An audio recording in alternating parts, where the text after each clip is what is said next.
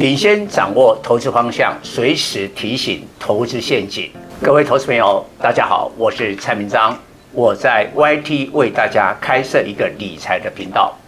每天盘前提示观盘重点，盘后分析个股脉动，请大家赶紧加入我的官方频道，按下订阅及开启小铃铛，才不会错过每天赚钱的机会。各位粉丝朋友，大家好，我是蔡明彰，现在是礼拜四盘后的分析。由于昨天的美股下跌，让今天的外资操作比较保守，小幅的卖超，台北股股市呢个位数，所以大盘小跌十九点，收在一五五九八。那明天呢，完全的公告一月的营收。我比较认为啊，大盘会反复的在熊市的反弹二分之一，蔡总很早就讲过的一个压力点一五六二四，昨天盘中过，那今天呢就整理，所以还会在这个地方上下的整理，一直到下礼拜二，下礼拜二美国会公布一月的 CPI 啊，这个 CPI 就会决定呢。联总会下一次的会议是在三月下旬，到底会再升息多少？所以一直到下个礼拜二啊，大概台北时间会到礼拜三啊，都是一个一五六二四上上下下的整理。我建议粉丝哈，你的个股哈可以再更多样化，因为现在的散户呢开始慢慢的回来了。所以呢，散户不会再去追外资已经拉到天边啊，比如说金圆双雄，我认为金圆双雄呢，明天台积电在公布营收之后，也应该是会整理，但今天还不错啊，啊，两档呢都平盘，但是你注意 IC 设计啊，因为这一波 IC 设计更活泼，很多的 IC 设计都回到了年线之上，涨幅很大，但是呢，有些。经不起营收的考验。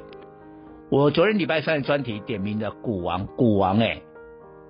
台股低高价的五二七四的信华，业绩没有很好啊，但是它股王啊，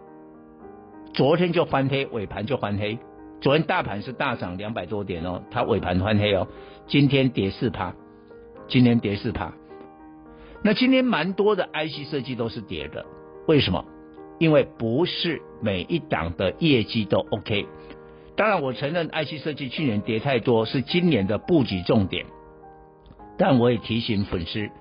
像我帮我的会员去买 IC 设计，我有没有买？有，我去年很早就把 IC 设计全部清仓，我们去年没有在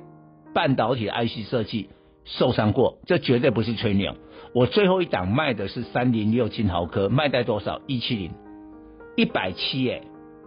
你知道它现在股价多少？七十九点四，少了一个一，等于少了一百块啊！所以我现在率领我的会员回来，IC 设计我不是乱买，我一定会买那个哈，业绩有把握，第一季单季不单。然后我我很早就讲储能，今天其实有一个大消息，我想过几天媒体都会去呃来登载。美国不是限制晶片啊，给中国吗？中国现在报复了，拿什么报复？拿电池。中国在太阳能板这个设备，还有上游的细晶片，再到啊电动车储能设备的电池，它是世界最大的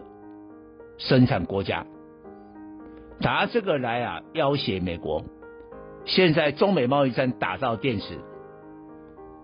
但是我们看一下今天八九九六的高利，第一个营收创下新高哦，这很难呐啊、哦，工作天数减少啊，一月的营收还飙起来。第二个，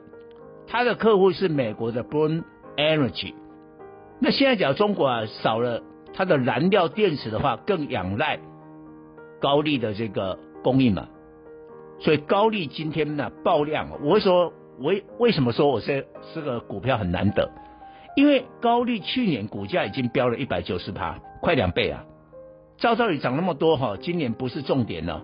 它还在于创新高，就是因为这个中美贸易战打到了电池。好，那我就要讲了，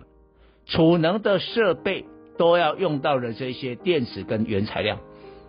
现在成为战略的物资，加上需求面很强，大部分的储能的股票今年的 EPS 都比去年成长，但其他电子啊或其他股票可不会成长哦。所以储能的族群，我觉得你真的要花很多的精神来关注了。以上报告。本公司与所推荐分析之个别有价证券无不当之财务利益关系。本节目资料仅供参考，投资人应独立判断、审慎评估并自负投资风险。